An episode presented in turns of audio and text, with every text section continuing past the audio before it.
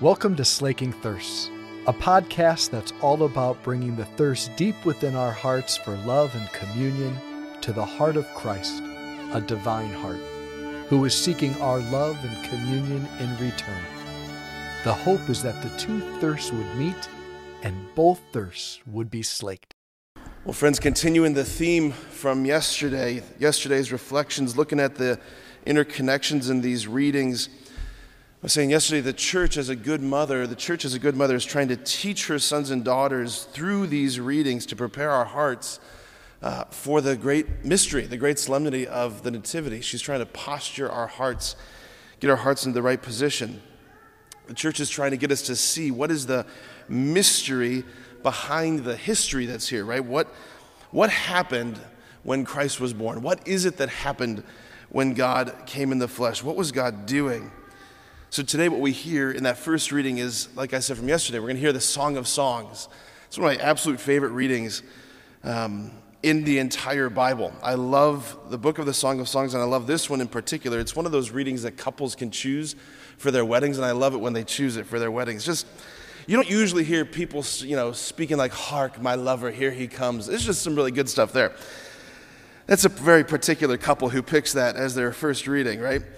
Anyway, so here we have Hark, my lover. Here he comes springing across the mountains, leaping across the hills. My lover is like a gazelle or a young stag.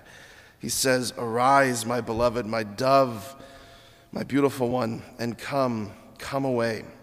Ah, oh, there's so much packed in there. There's so much packed in there. Again, for those of us who are maybe unfamiliar with the Song of Songs, it's passionate love poetry, is what it is. It's passionate love poetry. It's at the very center of the Bible. St. Bernard of Clairvaux, who, if you're a priest or a religious doing the office of readings throughout this week, you hear a lot of Bernard of Clairvaux. Bernard basically did two things in his life he founded monasteries and he wrote commentaries on the Song of Songs. That's basically it. There's more commentaries written on the Song of Songs than any other book in the Bible, more than the New Testament, more than the Gospels, more than anything else when the saints and mystics are looking for images to describe their prayerful, mystical experiences, they reach for the Song of Songs. And yet, it's the only book in the Bible that doesn't mention the name of God. It's very interesting. It's very interesting. The Jewish rabbis, they referred to this book as the Holy of Holies. All scripture is holy, they said, but the Song of Songs is the Holy of Holies. This book that is the passionate love between bridegroom and bride they saw it as an allegory between God and his people. And not only that, it's the relationship between God and the individual soul. Like, it's that nuts. It's that dripping and beautiful. Like, that's how close God wants to be to you. If you want to get into this book, if you want to delve a little bit deeper, I, I want to recommend uh, the spiritual classic. It's called The Cantata of Love. The Cantata of Love. It's by a priest named Father Blaise Arminjon. It is a line by line commentary on the Song of Songs. I see you're all jotting the name down. Great. Okay. Wonderful. So we won't talk about that, I guess. Okay. All right. So the church is trying to posture our hearts into the right position to receive the grace of Christmas, which is not an, merely an idea, but a person. A person.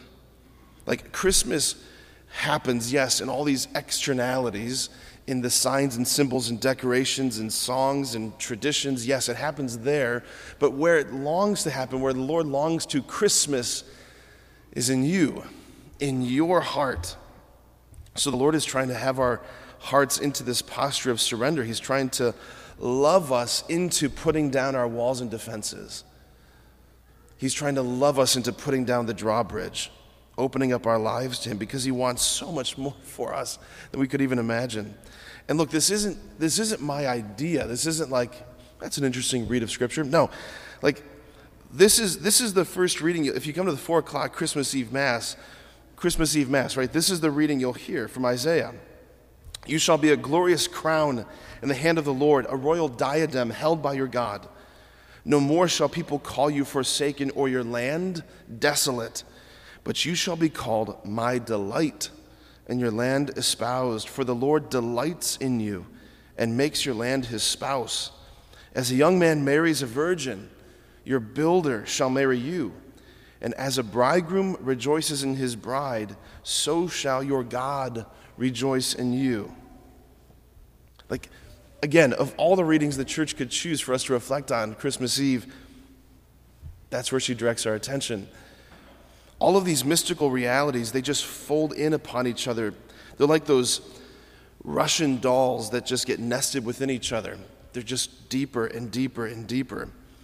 Pope Benedict, in his first encyclical as Pope, uh, Deus Caritas Est, God is love, he settled a centuries long debate about the nature of God's love in that encyclical when theologians, saints, mystics are trying to understand what is God's love towards humanity like. And they, they reached for the four words of love that the Greeks would use, right? So they had storge, which is familiar, like family love, philia, friendship love, agape, this self emptying, divine love, and eros, passionate, pursuing love. The theologians and saints, going back and forth, settled that the Lord's love for us was agape. Pope Benedict comes in, Deus Caritas Est, and says, no, no, no, it's also eros. God has eros for humanity. He has eros for you, this passionate, pursuing, longing kind of love, a love that stretches towards us. This is from uh, one of his Holy Week reflections. He says this On the cross, God's eros for us is made manifest. Eros is indeed that force that does not allow the lover to remain in himself, but moves him to become one with the beloved. Is there more mad Eros than that which led the Son of God to make himself one with us? even to the point of suffering as his own the consequences of our offenses. Eros pushes us out of ourselves towards the beloved, and he's saying the madness of God's love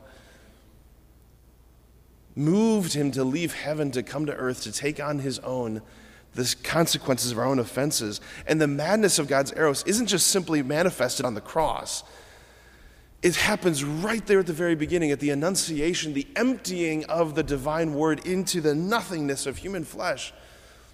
It's madness. It's madness. What he's saying there in the manger is what the bridegroom says in that reading from the Song of Songs.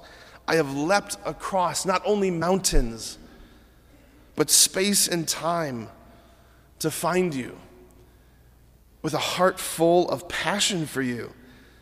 Arise, my beloved. I've come for you. I've emptied myself of every divine prerogative. I've tiptoed to the very edge and precipice of nothingness to grab you by the hand and to bring you back, to rescue you, to win your heart back. Friends, not only is this season and this solemnity one of high romance, but this is our faith.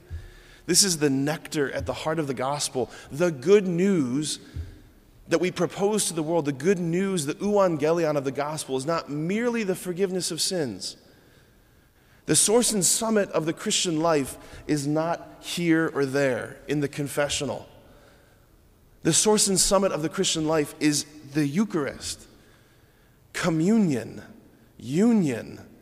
The fact that God wants to be that close to you to invade every part of your humanity the beautiful parts, the ugly parts, the shameful parts, to share all of life with you. That's the source and summit. That's the astounding truth of our faith. That's what we have to offer the world. This is why we sing Joy to the World. And again, friends, the question for us, the only question for us, every single day, every single moment of the day is will we acquiesce? Will we live into the reality of this friendship, this deep intimacy, this relationship that He's offering. We are the only ones who put the governor on the Lord's approach into our lives. We're the only ones who can say no. So today, in our amen, let it be a deep yes. Amen.